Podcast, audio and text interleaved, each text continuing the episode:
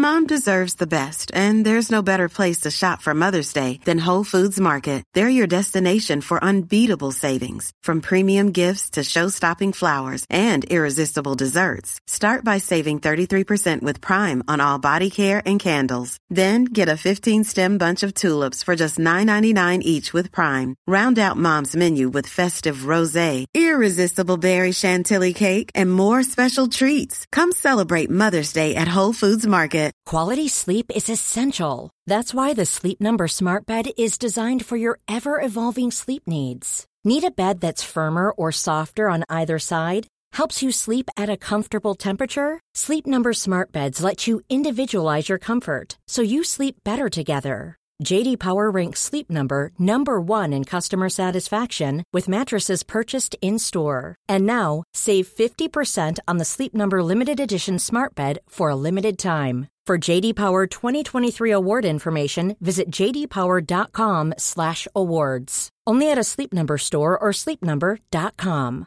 There's never been a faster or easier way to start your weight loss journey than with PlushCare. PlushCare accepts most insurance plans and gives you online access to board-certified physicians who can prescribe FDA-approved weight loss medications like Wegovy and Zepbound for those who qualify. Take charge of your health and speak with a board-certified physician about a weight loss plan that's right for you. Get started today at plushcare.com slash weight loss. That's plushcare.com slash weight loss. plushcare.com slash weight loss.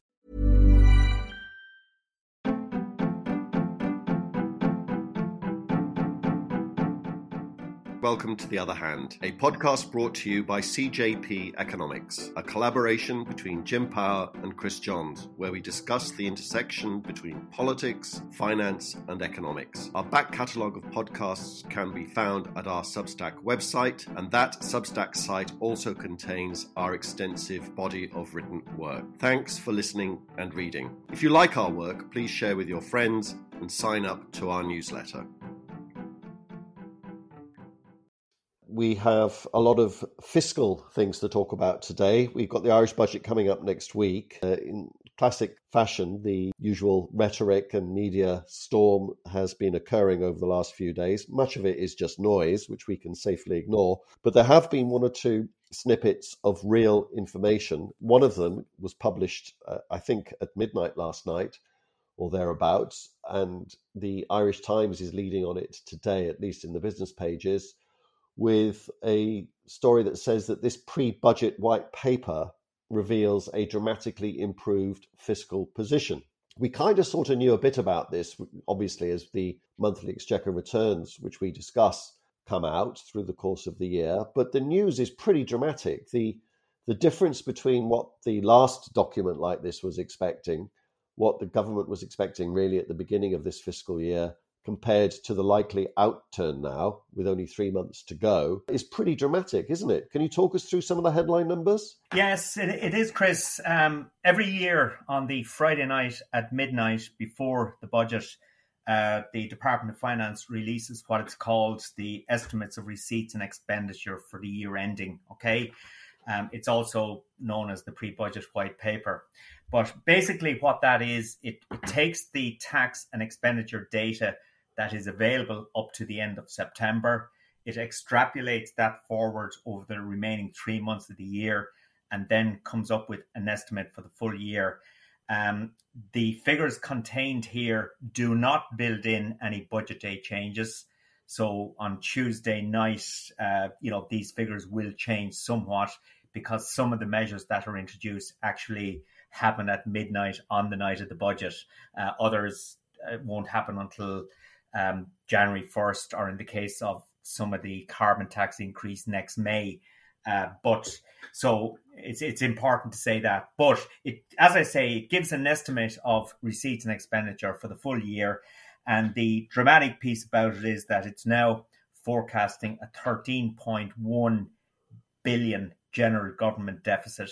Last October, when the 2021 budget was produced, they were targeting a general government deficit of 20.5 billion. So it's an improvement of um, over 7 billion. And um, the reason, and, and there are, I, I, guess, no real surprises here. Um, I didn't think they would be projecting this low. Um, I knew it would be significantly lower than the 20.5, but um, the, the, the key couple of messages out of it, and we've seen all year tax revenue buoyancy picking up. Um, and they're projecting now that this year we will collect 65.7 billion in taxation. That's an increase of 15% on last year. And if you consider the context for this, you know, for the first half of the year, um, our economy was operating under significant level of restriction. So this is quite an amazing performance. The does it, does it feel yeah. sustainable to you, Jim? Well, if you look at where the tax revenue buoyancy is coming from, okay, um, three tax headings accounted for just under 85% of the total tax take in the first nine months of the year. So income tax accounts for 40.2%.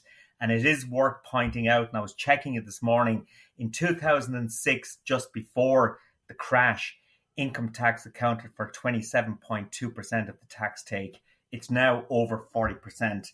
The second item is VAT. And sorry, I should explain, I guess, what's happening on the income tax side is that we have an incredibly progressive tax system, as we know.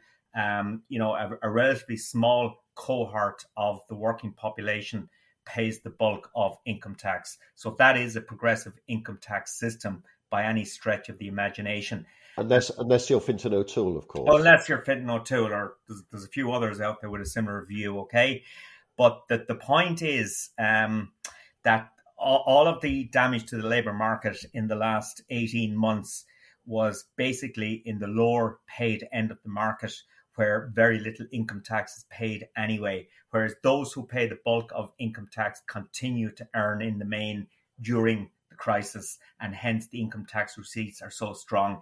The second piece is VAT, which accounted for 27.1% of the total tax take.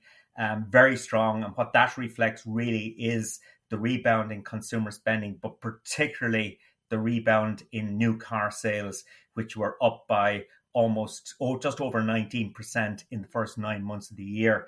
And the third piece then is corporation tax, which accounts for 17.6% of the tax take. Um, we collected 11.8 billion this year, which was a record high. We are going to collect um, something higher this year, which obviously will be another record high. So, um, is it sustainable? Well, uh, there's no reason why um, two of those three tax headings should not continue to deliver buoyancy. That's the income tax side and the VAT side. Um, the jury is out on the corporation tax piece because the OECD deal that was agreed, uh, or well, that was signed last week, it remains to be seen the implications of that for our corporation tax revenues. But it's it's a story, Chris. The overall public finances is just a story of incredible tax buoyancy and 67.5 billion to be collected this year, which is by far the highest level of tax that was ever paid in this country. And on the expenditure side, expenditure is still growing 3 4% per annum, with social protection, which accounts for over 40% of total current spe- of total government spending, you know, still going ahead strongly because of well, COVID obviously has had an impact there. Um, and then health spending is also very strong. But the deterioration in our public finance, the 13 billion deficit, or 13.1 billion deficit, a lot better than would have been projected. But the reason why it's there is because of spending rather than tax revenues. Sure. So we got this uh, 136 nation agreement on corporation tax designed to deliver 150 billion of extra revenues. And we'll come back to that in a minute. First of all, I wanted to talk to you about the politics of the budget and the politics of the 7 billion extra that the government has almost suddenly discovered that it has. If I was a coalition backbench TD right now, I'd be saying, look, we're 10 points behind Sinn Féin in the polls, or, or some amazing number like that.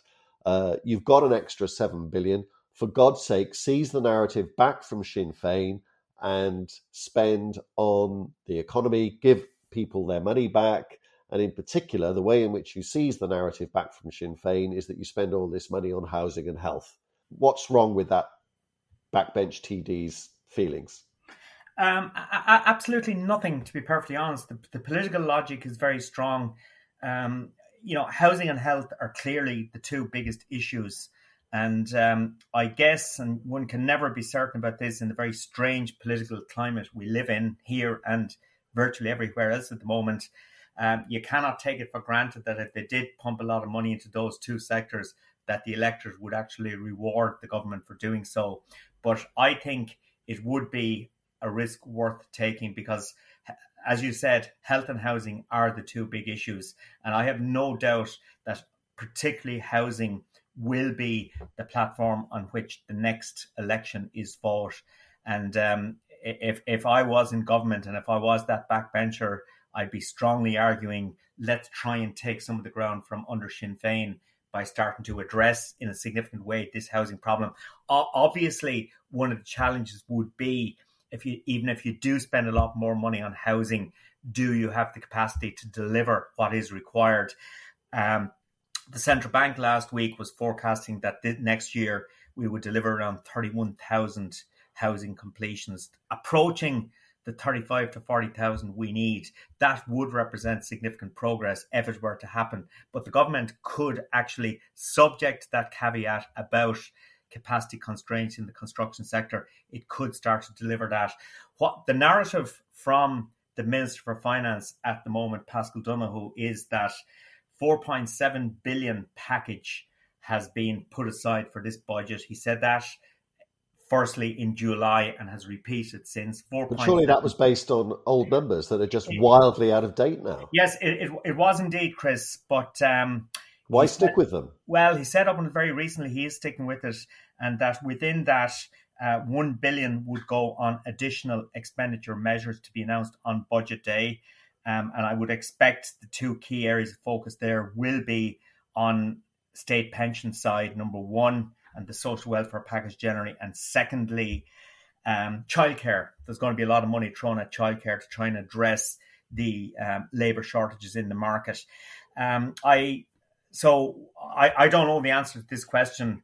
Uh, Paschal Donohoe is a pretty conservative minister for finance because if you think back to the last budget before the February 20 election, October 2019, um, you know, the public finances were in reasonably good health. Uh, the economy was doing reasonably well, and he decided, for reasons of prudence, to introduce a very conservative budget. And some in Fine Gael that I would know well have, have suggested that that was the reason why Fine Gael got such a hammering in the February 20 election. I, I, I don't know what's going to yeah. happen. But, the, the, the old yeah. the old cliche in politics is that it's the economy stupid. That was the uh, from the Clinton era in the United yeah. States that we got that phrase, and I wonder whether that's still true. I, I think that it's still partially true, but there's something else in the modern era that's going on.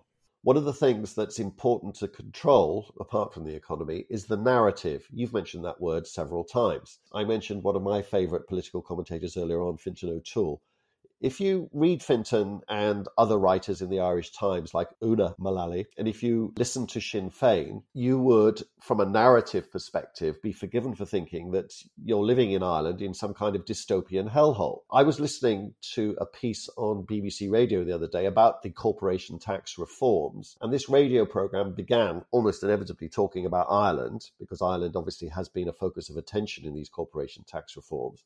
And this BBC radio piece began with the words, Ireland is one of the most prosperous countries on earth. You're laughing. That narrative is not present in Ireland, which I find extraordinary because it is a fact. Ireland is one of the most prosperous countries on earth. And yet, if you listen to the political opposition and also some of those prominent commentators that I mentioned and others, you are living in a dystopian hellhole. What is extraordinary for me is that the the government, the people who have been responsible for creating this most prosperous country on earth, are unable to wrest the narrative back. Narrative is important, as, as we know from Trump's America and Brexit Britain.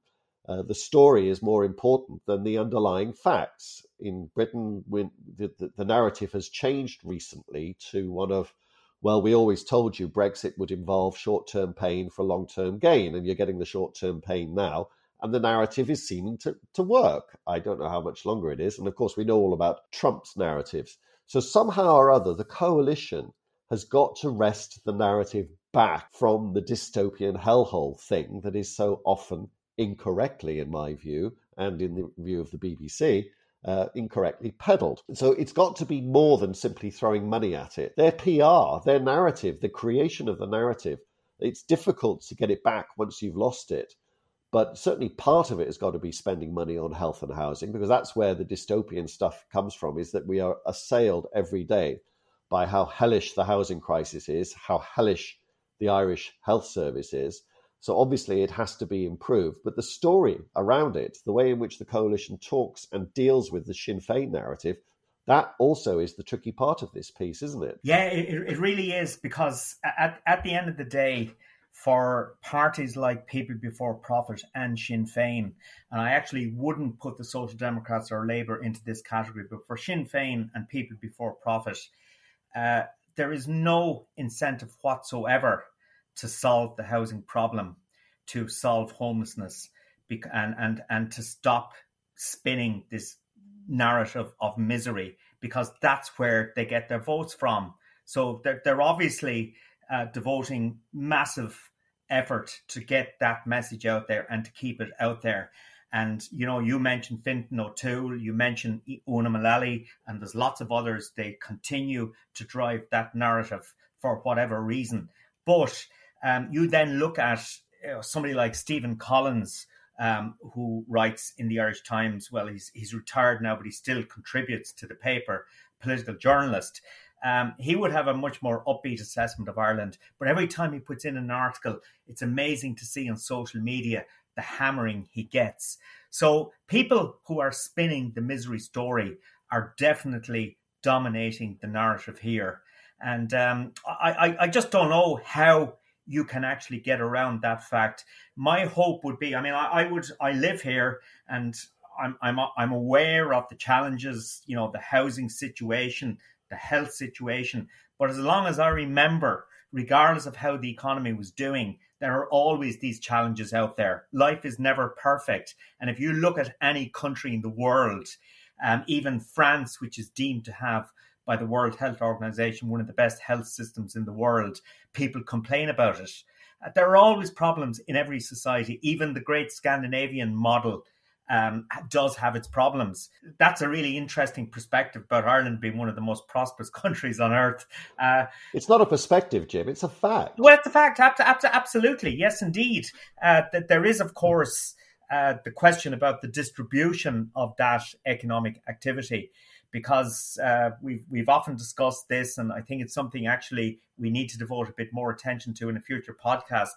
But the whole GDP story here, but GDP as a measure of economic activity uh, is obviously seriously exaggerated in an Irish case. But GDP also tells you nothing about how the economy is distributed, because you could have an African nation that is very rich in minerals that can have a very high GDP, but 2% of the population control that GDP.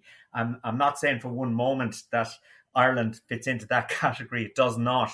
But um, I, I, I think the challenge um, to make this sort of prosperous country into one that is better to live in, if you want to put it that way, is to address this redistribution problem. I, I really think that if you sort of implement stuff like Sláinte Care in the health service, if you continue to push the housing agenda, um, if you address issues like childcare, I actually think that those things will succeed in actually balancing out this prosperous country into a country that feels prosperous for a lot more people. But the whole narrative, this whole negative narrative, is not going away because if Sinn Féin suddenly stood up and started spinning the story that Ireland is doing really well, you know, we're getting t- on top of our housing problem, suddenly their reason for being disappears. So yeah. it's, uh, it's, so, it's tricky. So it's about wresting the narrative back, and part of that must be devoting more resources to house building and getting a better health service, and that will involve both a different organization, different set of institutions to to manage and run these sectors and different rules, different regulations, different people probably, better management of these two areas, and, and of course, more money.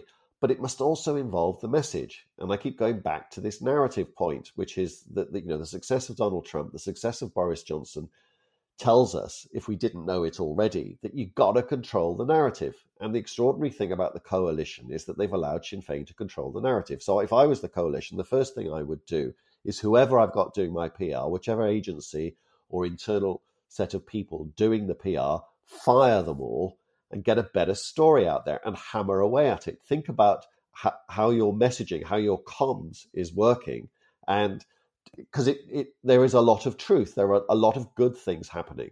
Now you don't fall into the trap that an old British from a long time ago, an old British Prime Minister called Harold Macmillan fell into the trap of telling the British people, "You've never had it so good." And of course, there's a danger here that I'm urging something like that. It's got to be more subtle and, and more believable than that because obviously a lot of people do suffer from lack of housing a lot of people do suffer from an inadequate health service. But there are a lot of people who don't. There are a lot of people who do have good housing. There are a lot of people that uh, are not suffering from from the housing. So you've got you've got to address both segments. You've got to make things better and you've got to remind people about what they actually do have and it's about comms and PR and that's not something you solve overnight but certainly if I was the coalition I would have a very serious look both at the resources that we're throwing at this sector and utilizing this extra money that has magically appeared, because it could magically disappear as well. Uh, but also fire all my, my comms and PR people because they're not they're not doing it for you. You, you know you're allowing the opposition uh, to run with the old newspaper adage, which is that misery sells. Uh, it's t- it's time for a radical PR campaign. Yeah, you, you've really got me thinking, Chris. Um, there is a two to three year window in theory before the next general election. Okay. Um, should the government, and I, I, am a fiscal conservative, okay, I would be sort of arguing that, yeah, careful management of the public finances because just because borrowing costs are at historically low levels at the moment, uh, and just because international bond markets are very positively disposed towards Irish debt at the moment, uh, that's not a good enough reason to go out there and spend aggressively and run big budget deficits that we need to be restoring order because international bond yields will eventually go up. They will. Uh, at some stage, international confidence in Ireland may dissipate like it did back in 2010 for whatever reason. But uh, not, notwithstanding that sort of fiscal conservatism on my part, um, what would you think of the notion of basically the government just goes for it over the next two or three years, run big deficits, pump money at housing and health, as you say. And um, then, even if they did lose the next election, suddenly you have a Sinn Féin government dealing with a massive public debt, a massive hole in the public finances. Is it a risk worth taking? I wonder, from a political perspective. Emphatically, yes, uh, is my view, because the mythical dystopian hellhole that is so often described, which is not how I would see Ireland today, quite the opposite. If you want to create one, then you elect a populist government. Because if you look at the United States today, uh, there's a there's a wonderful article from a couple of weeks ago. It's behind a paywall, unfortunately, by Robert Kagan in the Washington Post, and it's all about the constitutional crisis that America is currently in, and it's because Trump is going to come back, and he's going to come back you know, with a vengeance, and he will take his vengeance on, on America. And America is so divided in the ways that we see almost every day. Uh, Britain, I can tell you, has a dystopian feel to it today because of this culture war, this division that Boris Johnson in particular thrives on. Uh, you don't have any of this in Ireland, but you don't, you haven't so far elected populists who focus entirely on the narrative and don't have any focus on the detail about actually making people's lives better. So if you want to focus, if you want to create this dystopian populist thing, then just go ahead and elect a populist government. And we know who they're going to be, don't we? Yeah, um, it's interesting. Um, Niall Stanage has a very interesting podcast on the stand with Eamon Dunphy, um, which went up today, I think uh, talking about Trump and what's going on in the States at the moment.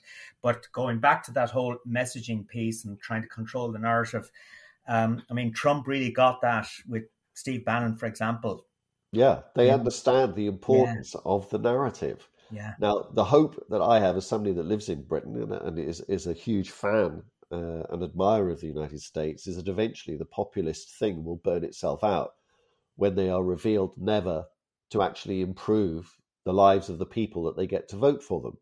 But so far, in Britain at least, uh, despite the obvious difficulties, the empty shelves, the energy crisis, uh, the fact that Britain's, if you're an average householder in Britain, your heating bill over the next 12 months is going to go up. This is the office, uh, the regulator, Ofgem, uh, said this only yesterday.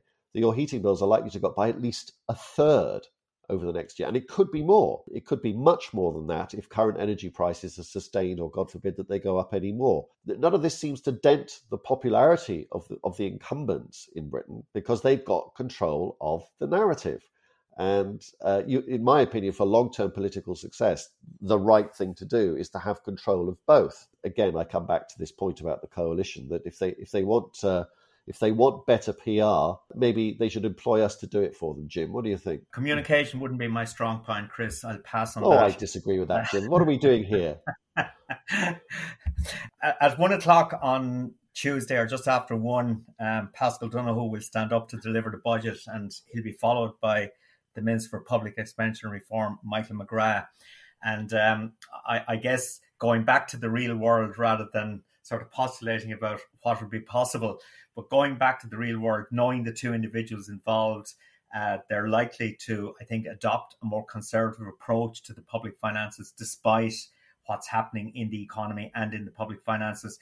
But um, I think what I'll be looking for in that budget to see how a number of areas are addressed and handled. You know, one is the control of the public finances, you know, what they do on spending and taxation. Secondly, is trying to address this very strong dual economy that has emerged, the really strong multinational sector, the much more struggling um, indigenous SME sector. So, what is done for the SME sector always interests me um, weaning the economy off the various supports, the EWSS, the pandemic unemployment payment, the COVID related supports, in other words, um, how they proceed with that, what they do in terms of housing. And I know we saw last Monday the National Development Plan being published with quite a bit in there on housing, but let's see what's said about housing in the budget, uh, how they take on board the corporation tax deal. Um, that the OECD is pushing at the moment that still has a lot of hurdles to, to cross before you know it sees the light of day. Not least the EU um, transposing of those tax changes into EU law at some stage next year, and of course what's happening in US Congress in relation to corporation tax. Uh, labor market shortages um, in some sectors, particularly hospitality, retail, labour shortages are very apparent, but not just in those sectors. So it'll be interesting to see what, apart from childcare, they do to address that problem. Uh, there is the whole climate change agenda, and um, the carbon tax is going to go up by seven euro fifty per ton. That has been highlighted two years ago. They've given us the transition out to twenty thirty, but let's see what other climate change measures are in there, such as changes to the VRT treatment of cars for example, the external environment and particularly uh, the upward pressure on energy prices and commodity prices generally, how that's impacting on the cost of living and how government responds to that. So I think all of those factors will be, in theory at least, what should drive the overall complexion of the budget on Tuesday. We can we can talk Tuesday night and see yeah, exactly. We will. I thought you were going to put it back to me when I talked about seizing back the narrative. Well, what would you do, Chris, when the government hires you on this incredibly high hourly rate as a PR consultant to seize back the narrative? What would you actually suggest?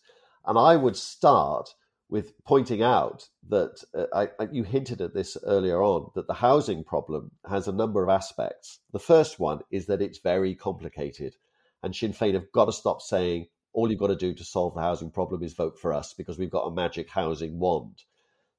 Secondly, as part of that complication, is that housing is a global issue.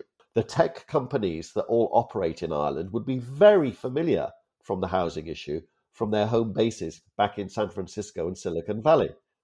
and they fully understand that this is a global issue with global causes. Sinn Féin's pretense that this is an Irish issue with exclusively Irish causes vastly oversimplifies it and really patronizes people uh, when they when they tell them that we can, we can solve it.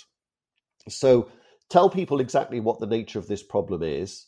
Tell them what we're going to do to try and solve it, but point out just how complicated it is and how simplistic the solutions that are being dangled in front of the electorate, that the promises that are being made are not going to be honoured. Take the message back. Take the battle to Sinn Féin and uh, stop letting them get away, frankly, with myth telling, with storytelling that is, is just false. And again, so I, I go back to tell a better story and seize that narrative back. You always prefer to talk about hard numbers rather than flights of fancy. That I, I, I go off on one. But going back to that corporate finance, uh, corporate taxation thing, the OECD deal that has now been struck. You mentioned that there are lots of hurdles still to be jumped over. Not least, you mentioned the EU. I would mention US Congress, of course. They, there are still all sorts of things that could go on. But the deal is supposed to raise an extra 150 billion euros globally because tax rates are going up. And it's going to be shared out a little bit more fairly, according to this deal, in that where activity is actually taking place, the countries will get a wee bit more taxation. So there's two opposing things going on here for Ireland's corporate tax take. On the face of it, putting it up from 12.5 to 15% would yield actually more tax revenues. But of course, the tax base against which that rate is being levied could shrink uh, for a number of reasons. The number one being is that if companies, this, this point about making taxes payable where the activity takes place rather than where the country, well, where the company has its headquarters, will act as an offset to that. Because we know so little about this and this stuff is so hard to forecast, it's not beyond the realms of possibility, Jim, that Ireland's corporation tax take, rather than falling, could actually rise. Is that not possible? Uh, it certainly is, Chris. Uh, I, I don't buy into the really negative narrative about what happened last week. Um, I think we've recognised the inevitability of what was coming down the track for quite some time. Uh, mind you, two years ago, if somebody had told, if asked, somebody asked me, will our corporation tax rate eventually be increased? I'd have said, I don't think so. But in the last year, really, and I think Biden has been instrumental in this as well. Uh, once it became a G7 stroke G20 issue, um, I think it really upped the ante on that. Um, from the the tax deal that's done, there are two pillars to it. The first pillar is, um, as you say, trying to ensure that companies pay more tax where the economic activity occurs rather than where the balance sheet resides. So that could actually cost Ireland, and it's it's the larger markets that will benefit from that because uh, some of the multinationals that who are based in Ireland and who are taxed in Ireland, who sell into big markets like Germany and France, uh, they will pay more tax in those jurisdictions. So uh, it's it's hard to see how Ireland could actually uh, benefit from Pillar One. Pillar Two then is the twelve and a half to fifteen percent. Um, it's a limited number of companies that that will apply to because um, for companies with turnover of less than 750 million, uh, they will continue to pay 12.5%. Okay. So you would expect those companies to do well in a 12.5% environment. They will generate corporation tax revenue. Then you look at the very small number of companies who actually will end up paying the 15% tax. Some um, it's it's estimated that there's about 56 um, indigenous companies that this will affect. Uh, companies like Glanbia, Kerry, Ryanair, and so on. And then you have the the multinationals here. So um, they will end up paying more, at least a higher tax rate. So that that obviously would mean more money for the Irish tax authorities, provided, as you said, the tax base doesn't narrow and that some of those companies don't actually exit Ireland.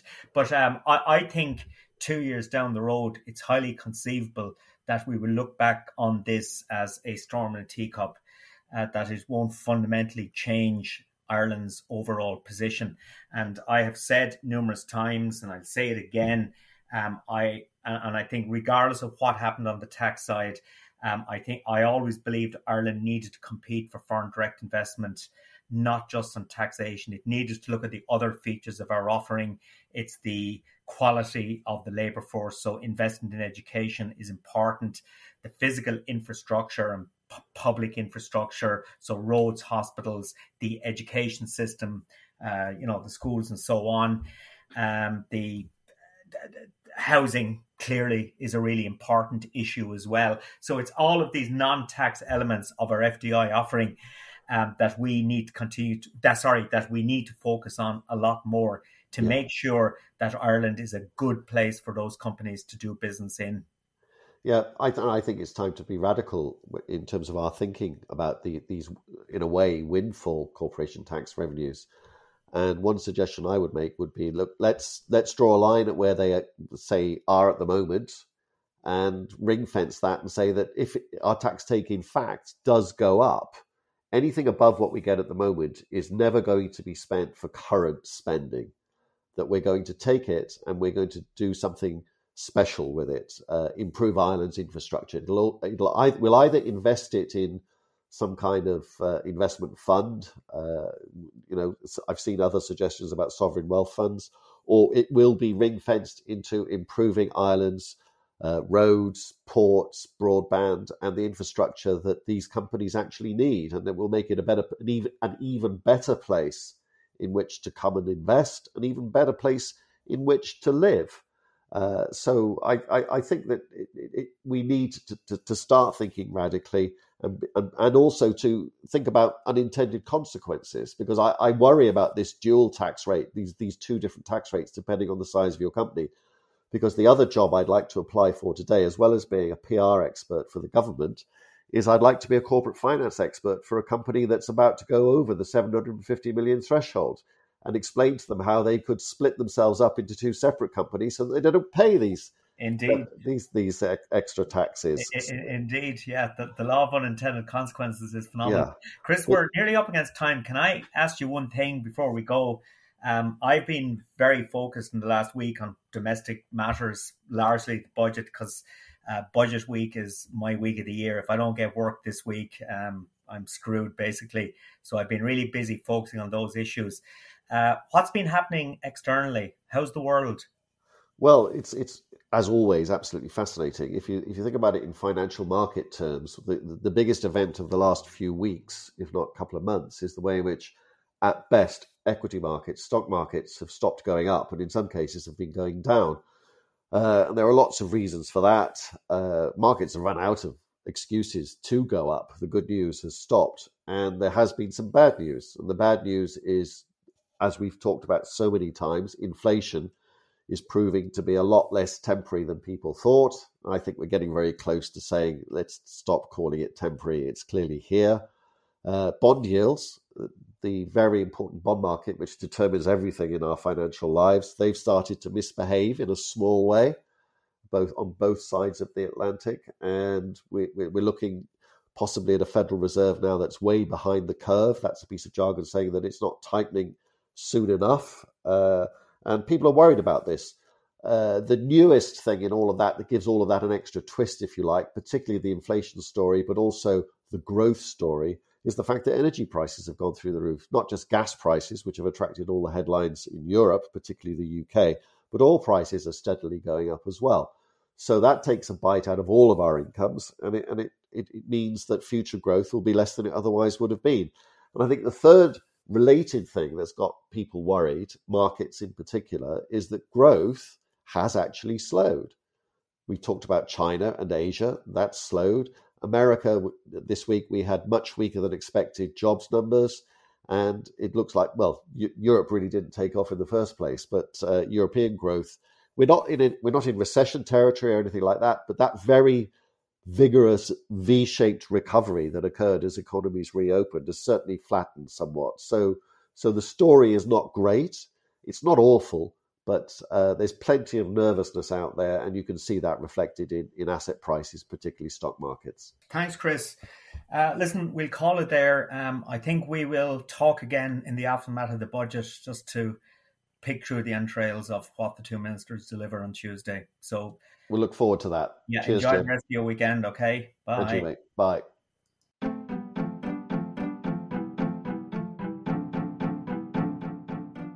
You have been listening to Chris Johns and Jim Power on the other hand. We hope you enjoyed it. If you did, please sign up to our Substack account www.cjpeconomics.substack.com. You can download our podcasts on Apple, Spotify, and other good podcast platforms. Planning for your next trip? Elevate your travel style with Quince. Quince has all the jet setting essentials you'll want for your next getaway, like European linen, premium luggage options, buttery soft Italian leather bags, and so much more. And is all priced at 50 to 80% less than similar brands. Plus, Quince only works with factories that use safe and ethical manufacturing practices. Pack your bags with high-quality essentials you'll be wearing for vacations to come with Quince. Go to quince.com slash pack for free shipping and 365-day returns.